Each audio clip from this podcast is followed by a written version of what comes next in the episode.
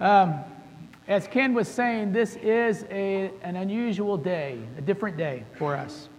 Something special is happening today. We have four men who will be added to the eldership today, to be added to our current elders. And so that's special. Now, for those of you that are guests and may not be familiar with what an elder is, an elder is generally an older, wiser man who is willing to shepherd this church family. What that means is they're willing to guide this family and to lead this family as we seek to follow Jesus. They are men of integrity and men who have hearts for God. And so, while that doesn't actually talk about all of the characteristics or qualities that are involved with being an elder, even the responsibilities involved with being an elder, it kind of gives you an idea of what we're talking about or what we're looking at today.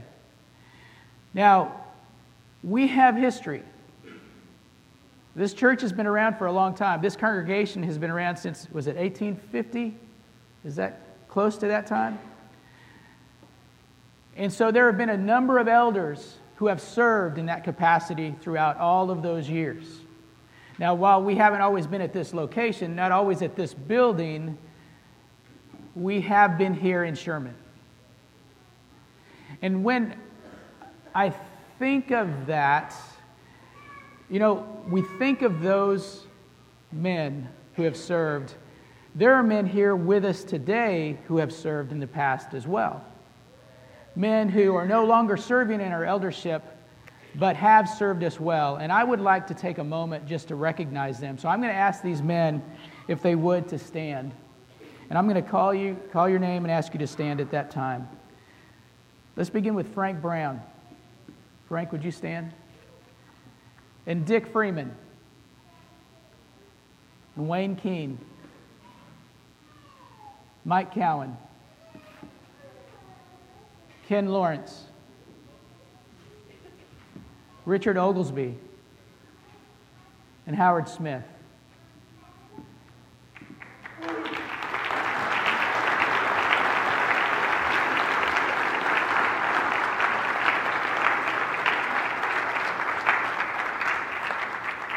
I just want to take this opportunity to thank all of you for serving us in the past and even serving us now because you are serving now in many other ways. Thank you for being great leaders. Thank you for having hearts for God. And thank you for willing, being willing to look out for the best interests of this church family. We want you to know that we appreciate, appreciate you very much. Thank you. You know, when you, when you think about these men, they worked with some others who are no longer with us anymore, and others who lived before them. And so we have a rich history of men who have served this church family well. And when I think about that, I think of, it reminds me of a passage in Hebrews, Hebrews chapter 11. When you look at that chapter, it's a chapter of people of great faith. It's a chapter that talks about how these people who had this great faith did some great things because of their faith. But you also realize that they were just ordinary people. They were people who had their own failings people who weren't perfect, who made mistakes sometimes. And the reality is that all of our elders are just people, men who are willing to serve, who seek to do God's will, but they're not perfect. But they strive to be faithful. And the reality for us is that none of us are perfect. None of us are. But I want you to pay attention to something. I'm going to read a couple of verses in chapter 11 verse 13, it says, All these people were still living by faith when they died. They did not receive the things promised, they only saw them and welcomed them from a distance. These were people who were looking toward the future. they were expecting something that was going to come, that, something that God was going to do.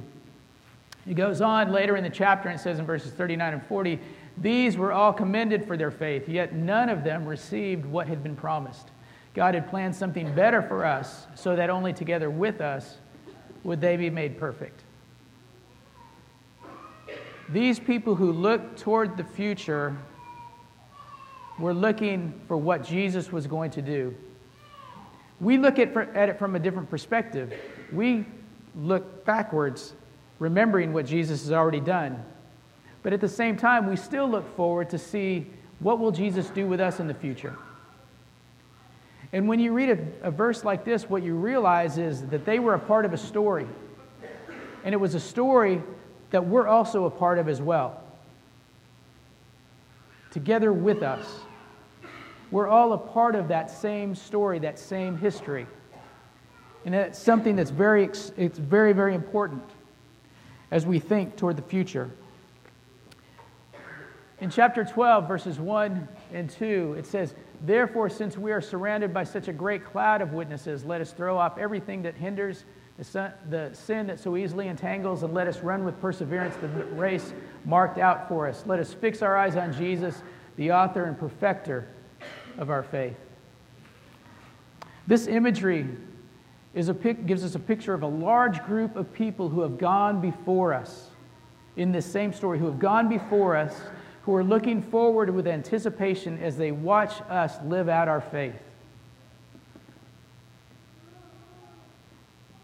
They're watching us live out our faith. And these people who lived so many years ago, they laid the groundwork for those who were going to come, for the other people of faith who would come later. And in the same way, the elders who have served in the past have laid the groundwork for the elders who serve now and who will serve in the future. The reality is that we, running, we are running a race. All of us are. They have run that race in the past, and we run that race now, and people will run that race in the future. We need to be thankful for those who have served in the past, served us as elders in the past, but also be thankful and be sure to encourage those elders who serve us now and serve us in the future. Because they seek our best. And what we need to remember is the race that they run is the race that we run. Because we all run this race together. Well, call me Captain Obvious, but sometimes the obvious needs to be stated. Put simply, God plans ahead, unlike me who forgot to turn on the clicker. There, God plans ahead. We've seen this throughout the history of the scriptures.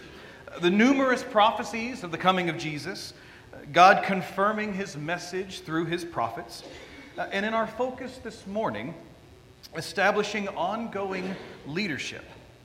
God has always raised leaders who were called to pass the baton and raise more leaders. It's, it's interesting that, that Rusty talks about this morning about the race that we're running. Uh, we probably should have collaborated on that, but again, God plans ahead and works through his servants.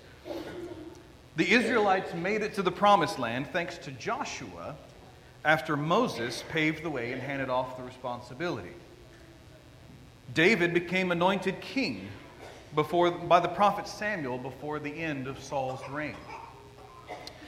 David to Solomon, Elijah to Elisha, John the Baptist to Jesus. Even Jesus, the one who actually could have been in a leadership position for literally forever, spent years investing in young men from very different backgrounds to ensure our presence in, in the family of believers today entrusted the baton to the church and its message into their hands. We see this in Jesus' prayer in John chapter 17, verses 18 through 21. As you sent me into the world, I have sent them into the world. For them I sanctify myself, that they too may be truly sanctified. My prayer is not for them alone. I pray also for those who will believe in me through their message, that all of them may be one, Father, just as you are in me and I am in you. May they also be in us, so that the world may believe that you have sent me. The apostles carried the torch after Jesus' crucifixion, his resurrection, and ascension, spreading the gospel wherever they went, establishing churches and appointing men to follow their example as they follow Jesus's and pass the baton to others. Eventually, it lands in the hands of the Apostle Paul, who sees the spark of leadership in two young men, Timothy and Titus. And in 2 Timothy chapter 2, he reminds Timothy that he too must pass the baton. You have heard me teach things that have been confirmed by many reliable witnesses. Now teach these truths to other trustworthy people who will be able to pass them on to others. And so the baton of leadership was passed from Timothy to early church fathers, from early church fathers to generations beyond, now to us today, across an ocean in Sherman, Texas, almost 2,000 years later. Who could have imagined the, how many batons have been passed from one man to another, from shepherd to shepherd uh, throughout the years? Can we even number the number of, of men that have led congregations uh, to be the worldwide church that it is today. Imagine the book that that would list. and this morning, we recognize the men whom God has chosen now through us to take the baton that has been offered to them, our new shepherds. Gentlemen, I'm going to ask, call you one by one call you by name, please stand and be recognized. Randy Brooks.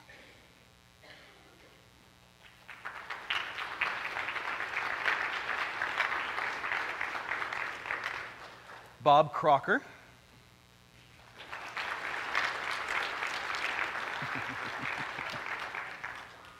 Ron Eller.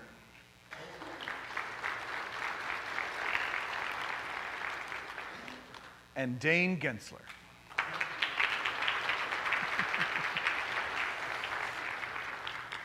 Gentlemen, we look forward to following your lead and anticipate the, uh, who among us will be joining you in the future. Thank you for accepting this responsibility. We pray for you as we follow you while it is yours, and seek and search with you those to whom you will extend it when God reveals them to us. May we all remember and all plan together that God plans ahead, and so should we. Shall we pray? Our Heavenly Father, we bow down to you and we lift up eight names Randy Brooks, Bob Crocker, Ron Eller, Dane Gensler, Rita Brooks, Carol Crocker, Helen Eller, and Trivia, Treva Gensler. Father, we lift up those names. We ask special blessings for all eight of those people. Although four of them are wives, but without their support and love, these new elders will not be as successful. Father, we ask that you give them the spirit of joy. Sometimes we forget when we think about elders the responsibility and the, and the challenges they have, but there is something exhilarating serving you in this capacity. Never let those men forget to be joyful for serving you. Father, we ask them to be courageous. They'll be asked to do things that they've never done before, do things that are outside their comfort zone. We pray that they charge on even when things are not comfortable. We ask for their wisdom. They all bring a different perspective a different view on how to serve you. We ask that you give them strength and compassion. There'll be times where they'll wipe the tears of a, of a loving members during a very difficult time, only to return home to shed own tears for that person. There will be difficult times. We ask that you give them a sense of peace. There will be mistakes made, but no elder can make a mistake so big that you can't fix. We ask that you give them the spirit of cooperation. Let them remember that the wisdom of a group of elders is far better than a wisdom of one person. We ask them that they have the full cooperation and the respect of the congregation. And we know that a group of men that is loved and respected by their congregation, who listens to the the whispering in their ear of you, from you that they can do great things. They may even be able to move mountains. Father, we ask that you bless this church as we move on with a new chapter with a new group of men and a new eldership. We, thank you for all that you've done for us as individuals and as a, as a congregation. And together, let's. So you heard that God has always used his people to lead his people. He's always searched for people that would be willing to lead. And that is the cloud of witnesses that go before us. And God You've also heard God continues to be looking for that next generation of leaders, and in fact, empowering them already with the opportunities and the skills that are needed for the future of the Lord's church. So, we've looked a little bit about at, at the past, we've dreamed a little bit about the future. So, what do we do in the present? What do we do today? 1 Thessalonians 5:12 says this, "Dear brothers and sisters, Honor those who are your leaders in the Lord's work. They work hard among you and give you spiritual guidance. Show them great respect and wholehearted love because of their work, and live peacefully with each other.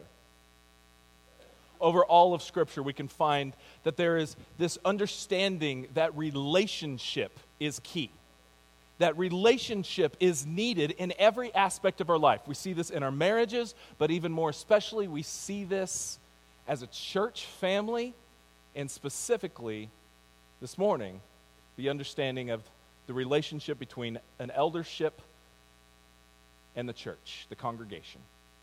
Notice that what Paul describes here is not using a military kind of language here that would say, whenever the elders, you know, just to kind of illustrate it, when the elders would say jump, we say how high. That's, although that can work in some arenas, that's not what he's advocating. He's not advocating a blind following uh, of elders. He is saying that there's a relationship here, one that is described by trust, by respect, by love fact, that ought to be the guiding force. It's this relationship that we love one another. But let's be honest relationships take work, they are not easy. So I'm going to highlight three parts that will be reflected in the commitments that the elders will give uh, to the congregation and then we as a congregation will give to the eldership. Three parts. First is in this relationship, it takes knowledge. Knowledge is knowing each other. You can't have a relationship without knowing one another. And so the elders should know the sheep. The shepherds should know the sheep. Jesus put this very clearly in John 10 27. He says, My sheep listen to my voice. I know them, and they follow me. That phrase, I know them. What a fantastic phrase. This is like the bedrock of relationships. This is one of the sweetest things that we have is every one of us wants to be known. We long to be known. This is what we desire.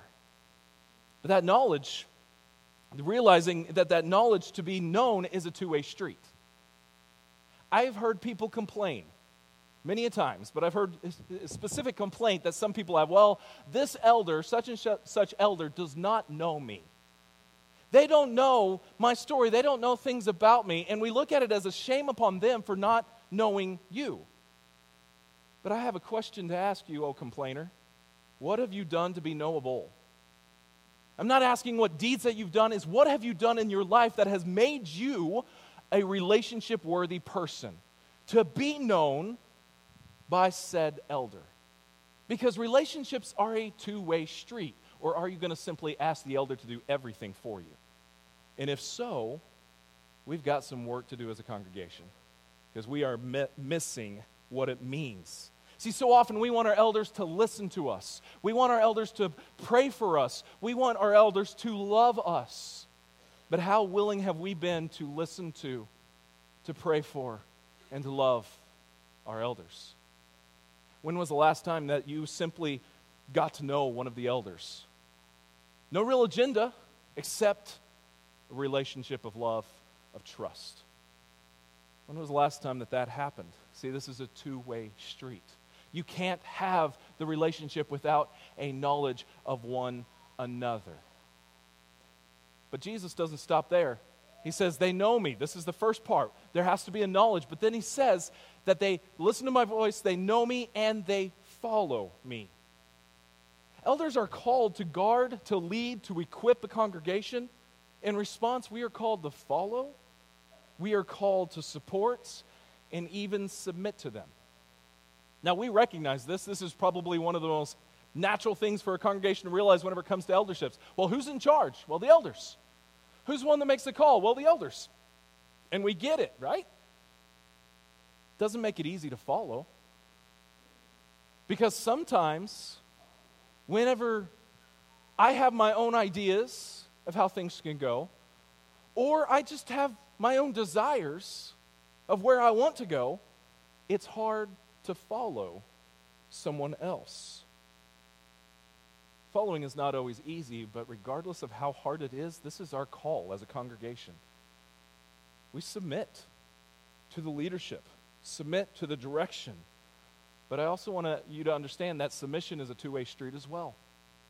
Because as much as we submit to the elders, the elders also submit to us. Or, putting it as Ephesians 5 21 says, and further, submit to one another out of reverence for Christ. Submission is meant to be a mutual two way street understanding. We are meant to submit to one another.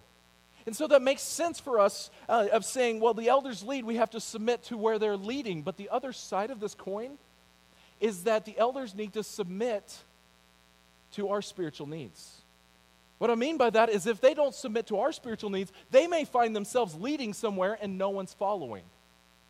Because we have needs spiritually that if they're not listening to, if they're not submitting to, then we are not going to have the right relationship. This is a working together kind of mentality to submit to one another. This allows us to hold the elders accountable as a congregation. We understand that the uh, elders hold the congregation accountable with many aspects. But who holds the elders accountable? According to Scripture, I believe it's over and over again it's the congregation. We encourage them, or we should. And all of this, all of this is because we have first made a commitment. We have first made a call to follow God, to submit to God. We couldn't do any of the things that are required in the relationship between an eldership and this congregation if we hadn't already submitted ourselves to God's will. Because when we're seeking God's will, when we're seeking His direction, we make the eldership's job easy and make it a joy. Or, as the first passage that I read in Thessalonians, live peacefully with one another. That is a wonderful way to honor our elders. And if they are seeking God's will, and if they are looking for His guidance in every aspect of their lives, that's going to overflow into how they lead the congregation. Relationship is key. Submit to one another, submit to God. Because relationships require constant, constant maintenance. You have to constantly work at a good relationship because things change Times change, things change. And this morning, we are gathered here because the eldership is changing. I don't mean that we have a new direction and we have all these things that we want to bring. What I'm saying is that the makeup of the eldership has changed, which means the relationship is changing among themselves, with the ministers, with the congregation. And that may sound like a doomsday or kind of a scared thing, but I look at it with wonderful hope because the relationship changing is a beautiful picture. Go into a marriage understanding my relationship with my wife is different than the, the day I married her, and I'm glad. I've grown up since then, and she's remained awesome.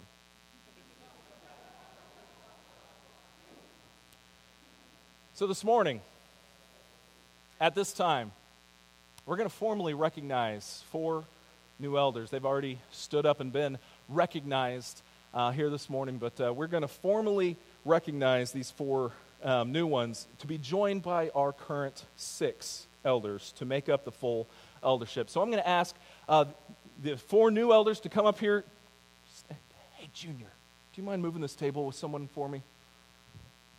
Like six of you jump up. That's awesome. um, so the four elders, uh, four new ones, would you come up and, and come up on stage? And then uh, the six current elders, would you come join and surround them? Because it's not just about our new elders that are coming in, it's about all our full eldership together.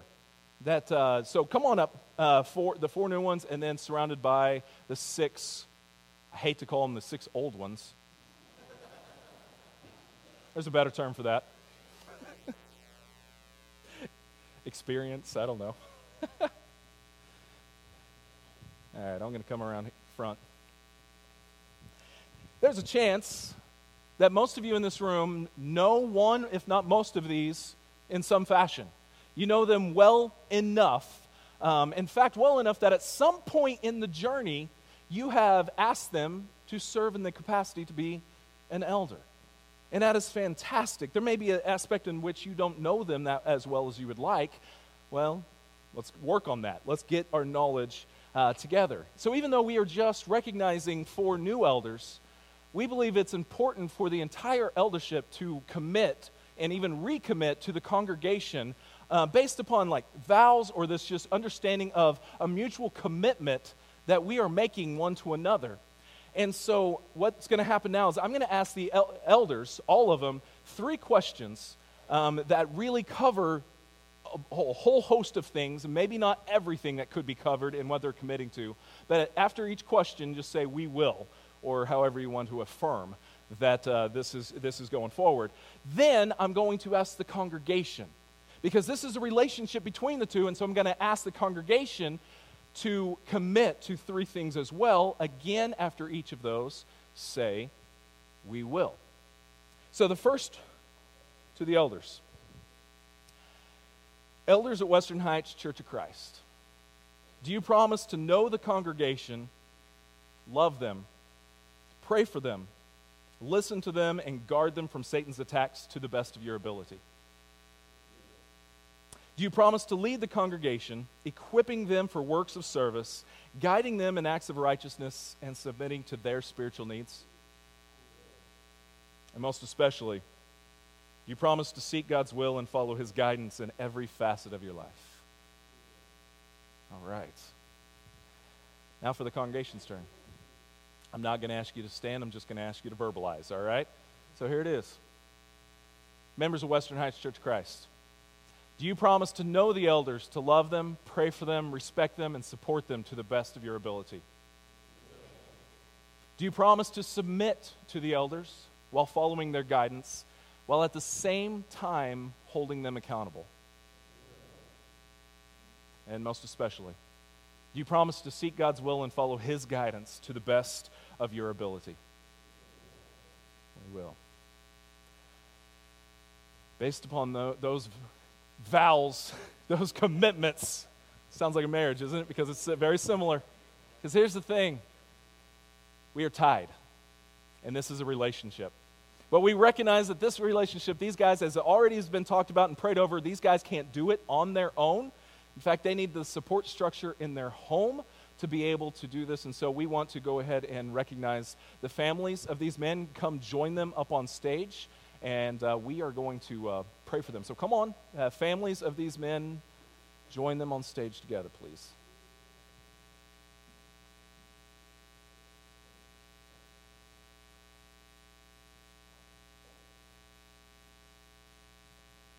And I guess on stage is a relative term around the stage is totally fine.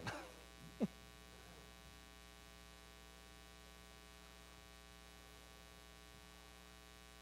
I'm g- glad to see families.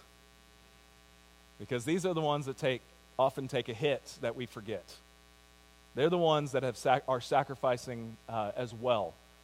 But I believe truly that in their sacrifice, it's all to God's glory. And there will be wonderful blessings and benefits upon them as well. At this time, Richard is going to lead a word of prayer over all of you and, uh, and us as well. So, Richard, I'll let you pray.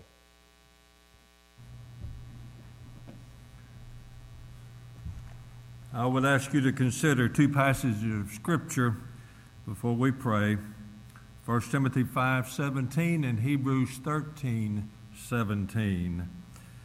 The elders who direct the affairs of the church well are worthy of double honor, especially those whose work is preaching and teaching.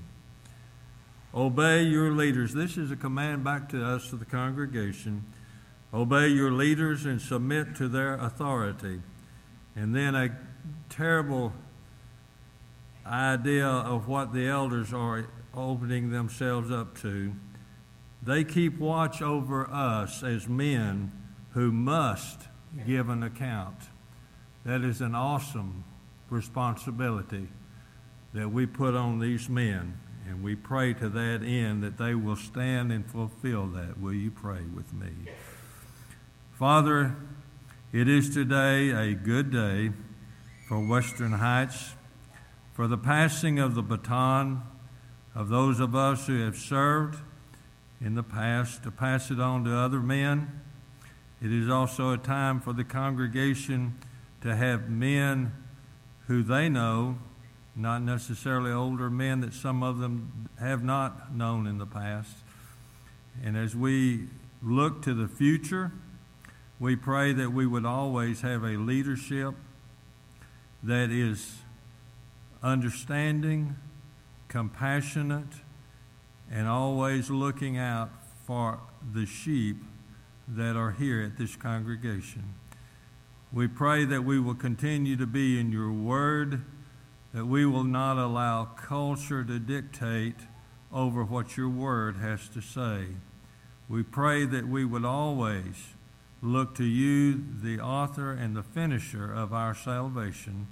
And we pray that these men today, as a group of men and their families, that many times their wives will have to wait on them for meetings and have to be gone at night and weekends and go into homes and situations that the wives will be understanding and be patient when those times come. Continue to guide this congregation under the leadership of these elders and bring us to completion at the end of time, where we will stand and be able to hear from you. Well done, thou good and faithful servant. Enter into the kingdom that has been provided for you. Continue to be with us today as we leave and as we go our way and as we become lights in this county, in this town. In Jesus' name we pray. Amen. Amen. So traditionally, we offer an invitation, usually at the end of a sermon, but uh, we've decided to wait until offering it here because the very, we thought the very first act of these new elders would be more than appropriate, would be to receive the invitation. Normally, the elders will surround the auditorium, so I'm just going to go ahead and ask y'all would you surround the auditorium? Families, head back to your seat if you want. If you want to stay with the elder, that is also fine.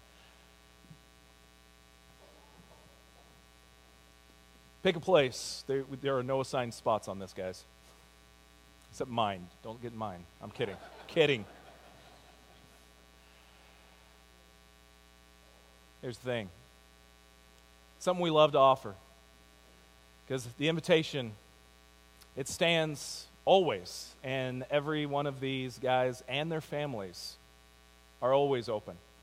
That if you need to talk, if you need prayers, this is just a physical representation of what we strive to do every Sunday to let you know that they're here. If you don't want to come forward with your things, that's fine. That's why we surround the auditorium. If you need to pull them aside, great.